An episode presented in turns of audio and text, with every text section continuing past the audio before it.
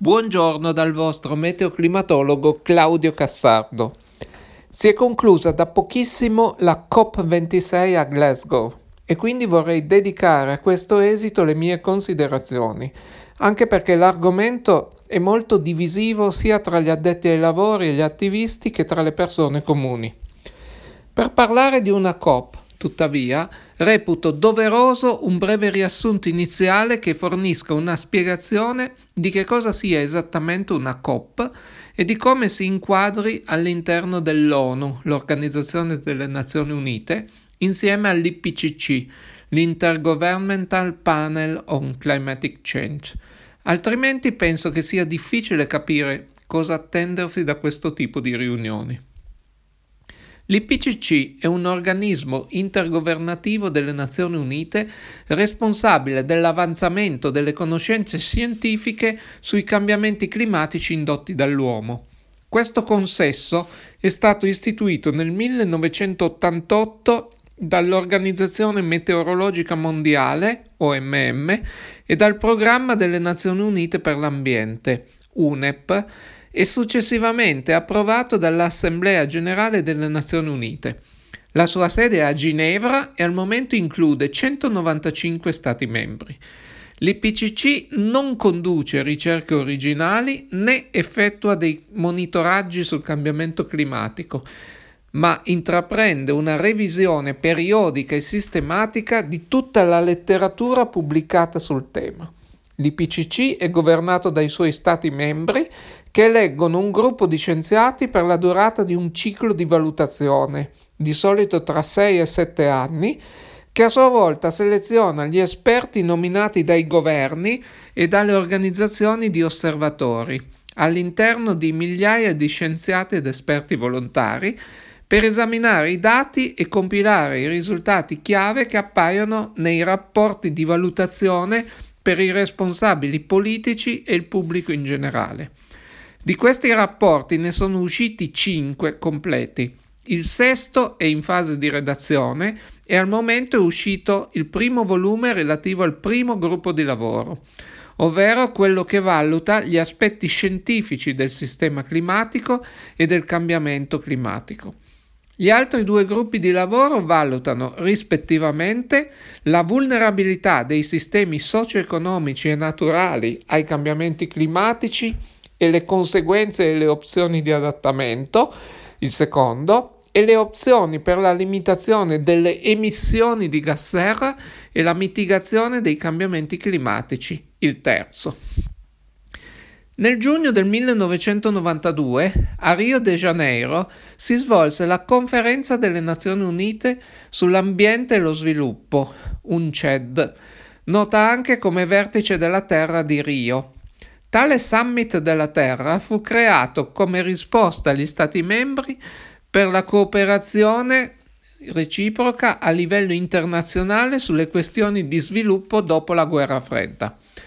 Tra le questioni affrontate ci fu anche quella della ricerca di fonti alternative di energia per sostituire l'uso di combustibili fossili che i delegati avevano collegato al cambiamento climatico globale. Vennero ovviamente discusse anche altre questioni ambientali, tra cui l'inquinamento e la disponibilità limitata delle risorse idriche. Un importante risultato del vertice fu la firma di accordi giuridicamente vincolanti, tra i quali uno fu la Convenzione quadro delle Nazioni Unite sui cambiamenti climatici, sigla UNFCCC, che stabilì un trattato ambientale internazionale per combattere le pericolose interferenze umane con il sistema climatico, al fine di stabilizzare le concentrazioni di gas serra nell'atmosfera. Tale accordo fu firmato a Rio da 154 nazioni ed entrò in vigore nel marzo 1994. In tale circostanza fu deciso di calendarizzare delle riunioni annuali sotto forma di conferenza tra le parti che compongono l'UNFCCC per valutare i progressi nell'affrontare il cambiamento climatico. A queste riunioni venne dato il nome di Conference of Parties, oppure COP come sigla, e la prima di esse, la cosiddetta COP1, si tenne a Berlino nel 1995. In ognuna di queste COP il testo finale deve essere concordato tra tutte le parti per consenso unanime. Dopo un anno di pausa per colpa della pandemia, quest'anno, 2021, siamo arrivati alla COP26, la cui sede è stata a Glasgow, nel Regno Unito. Questa COP26 ha suscitato grandissime attese concentrando una grande attenzione pubblica sui suoi possibili risultati, probabilmente eccessiva. Questo tipo di atteggiamento in realtà si è andato accentuando sempre di più negli ultimi anni. Se infatti è vero che, come detto prima, le COP hanno lo scopo di limitare gli impatti delle emissioni antropiche sul cambiamento del clima, è anche vero che una COP è una conferenza e non ha potere decisionale e quindi non può imporre delle azioni ai singoli Stati. Per cui sarebbe assurdo pretendere che vengano assunte decisioni atte alla limitazione più o meno rapida delle emissioni nell'ambito di una COP. Purtroppo con queste premesse va a finire che poi, al termine della COP, si viene a creare una dicotomia tra successo e fallimento che risulta alla fine divisiva, polarizza l'opinione pubblica e non aiuta una discussione serena sui contenuti reali. Del resto, soltanto due delle 26 COP svoltesi fino ad oggi sono state sedi di decisioni molto importanti e hanno portato all'approvazione di atti fondamentali implementativi della Convenzione. Una è la COP 3, tenutasi nel 1997 a Kyoto, in cui, dopo lunghe e intense trattative, venne adottato il protocollo di Kyoto, che delineò l'obbligo di riduzione delle emissioni di gas serra per i paesi dell'allegato 1 e sancì le regole, poi diventate note come i meccanismi di Kyoto, per lo scambio delle emissioni, il meccanismo dello sviluppo pulito e l'implementazione congiunta. In tale occasione la maggior parte dei paesi industrializzati e alcune economie dell'Europa centrale in transizione, cioè i paesi dell'allegato B, concordarono riduzioni legalmente vincolanti delle emissioni di gas serra per un valore medio di riduzione del 6-8% al di sotto dei livelli del 1990 per il quinquennio 2008-2012. E poi ci fu la COP21, tenutasi nel 2015 a Parigi, i cui negoziati portarono all'adozione dell'Accordo di Parigi, che disciplina le misure di riduzione del cambiamento climatico a partire dal 2020 e che entrò in vigore l'anno successivo, quando vi aderirono oltre 55 paesi in rappresentanza di oltre il 55% delle emissioni mondiali di gas serra. Ma in tutte le altre COP non è che si è dormito o non si è deciso nulla. In ogni COP sono sempre state prese decine di decisioni, alcune delle quali fondamentali per poter preparare i successivi accordi e il loro funzionamento, che spesso sono il frutto di anni di negoziazioni tra paesi e interessi molto diversi tra di loro, oppure di divergenze apparentemente insuperabili. Il protocollo di Kyoto o anche l'accordo di Parigi, ad esempio, non avrebbero potuto esserci senza il lungo lavoro preparatorio delle COP precedenti.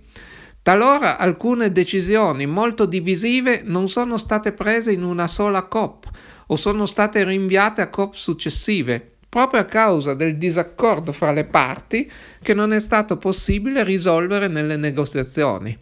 Considerare gli esiti di COP tecniche e meno interessanti per i mezzi di informazione come dei fallimenti è quindi il risultato di un atteggiamento che in realtà rivela la mancanza di conoscenza del funzionamento dei processi negoziali e dei trattati internazionali.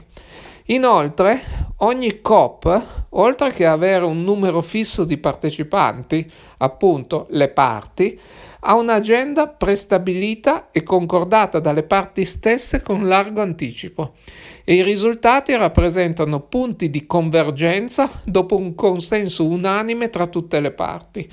A volte succede che si discuta per ore o giorni sull'utilizzo di una singola parola al posto di un'altra nella relazione finale. Tra i tanti temi in agenda discussi nella COP26, i principali hanno riguardato il completamento del libro delle regole dell'accordo di Parigi in relazione ai meccanismi di mercato, l'aggiornamento degli NDC, cioè i National Determined Contributions, cioè gli impegni per ridurre le emissioni di gas serra presi dai paesi nell'ambito dell'accordo da, di Parigi, da aggiornare ogni cinque anni. L'Europa, ad esempio, lo ha fatto l'anno scorso, nel 2020, portando al 55% la riduzione delle emissioni. E terzo, l'aumento del supporto finanziario sia pubblico che privato. E proprio questi sono stati alcuni dei temi più discussi alla COP26. Anche se, proprio in dirittura di arrivo, la sostituzione dell'espressione phase out, cioè dismissione, con l'espressione phase down, cioè riduzione, legata alle emissioni per l'uso del carbone e fortemente voluta dall'India, ha smorzato molto gli entusiasmi e fatto gridare molti al fallimento totale, in realtà se si legge il documento finale si può notare che in questa COP sono stati discussi molti temi e ci sono stati molti punti di avanzamento rispetto alle precedenti e inoltre, nonostante qualche importante defezione, c'è stata la partecipazione di molti personaggi politici dopo Parigi.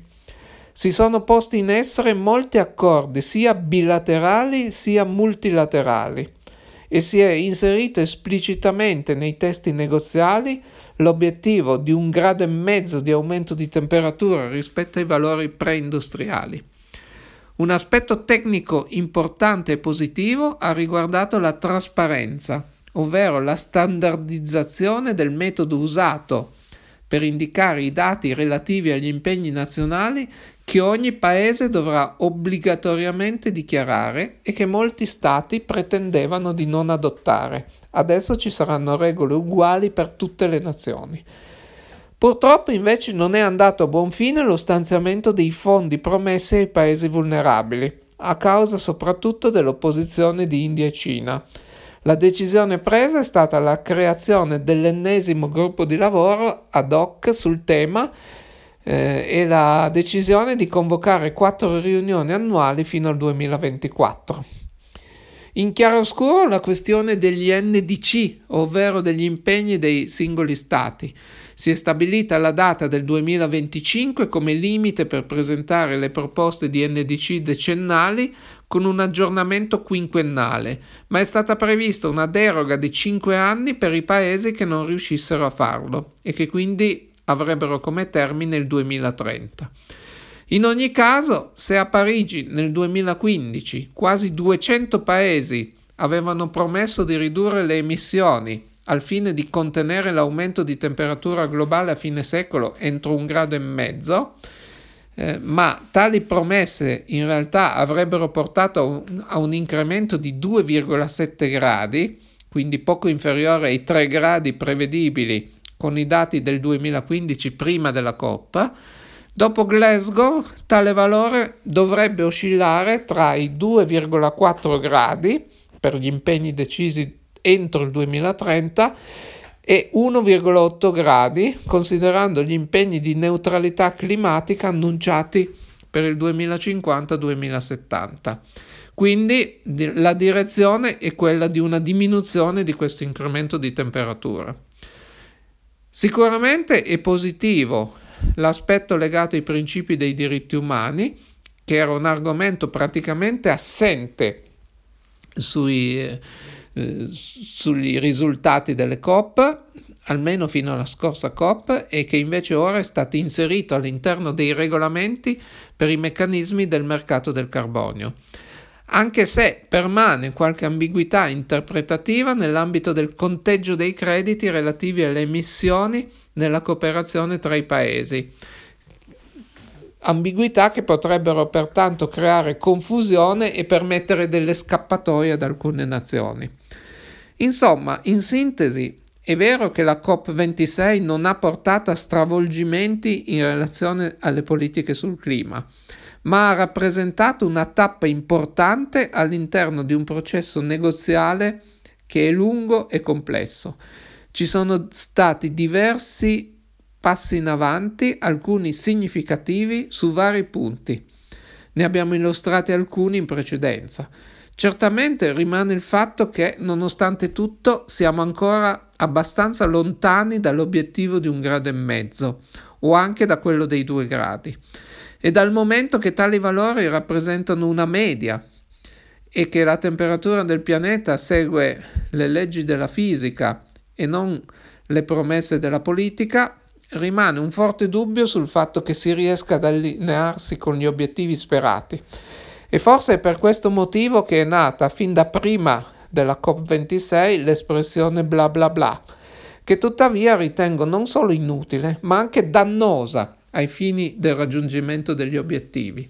Infatti, denigrare il processo di negoziazione internazionale non contribuisce a renderlo più efficiente e mi piacerebbe invece che gli attivisti continuassero a perseguire quello che, a mio avviso, è stato l'aspetto più encomiabile negli ultimi anni, ovvero quello della sensibilizzazione delle persone e dell'opinione pubblica, un atteggiamento costruttivo e non distruttivo, insomma. Per concludere, sostanzialmente non ho un'opinione negativa di quanto avvenuto a Glasgow anche se mantengo un certo scetticismo in merito al raggiungimento degli obiettivi sperati, vale a dire la soglia di un grado e mezzo nei tempi auspicati, e temo che sia più realistico pensare all'obiettivo dei due gradi. Proprio per questo penso che occorra comunque continuare su questa strada e procedere in maniera che alla prossima COP, la COP27 che si terrà in Egitto, si possa dire che i passi in avanti siano stati ancora di più e soprattutto che siano stati più sostanziali.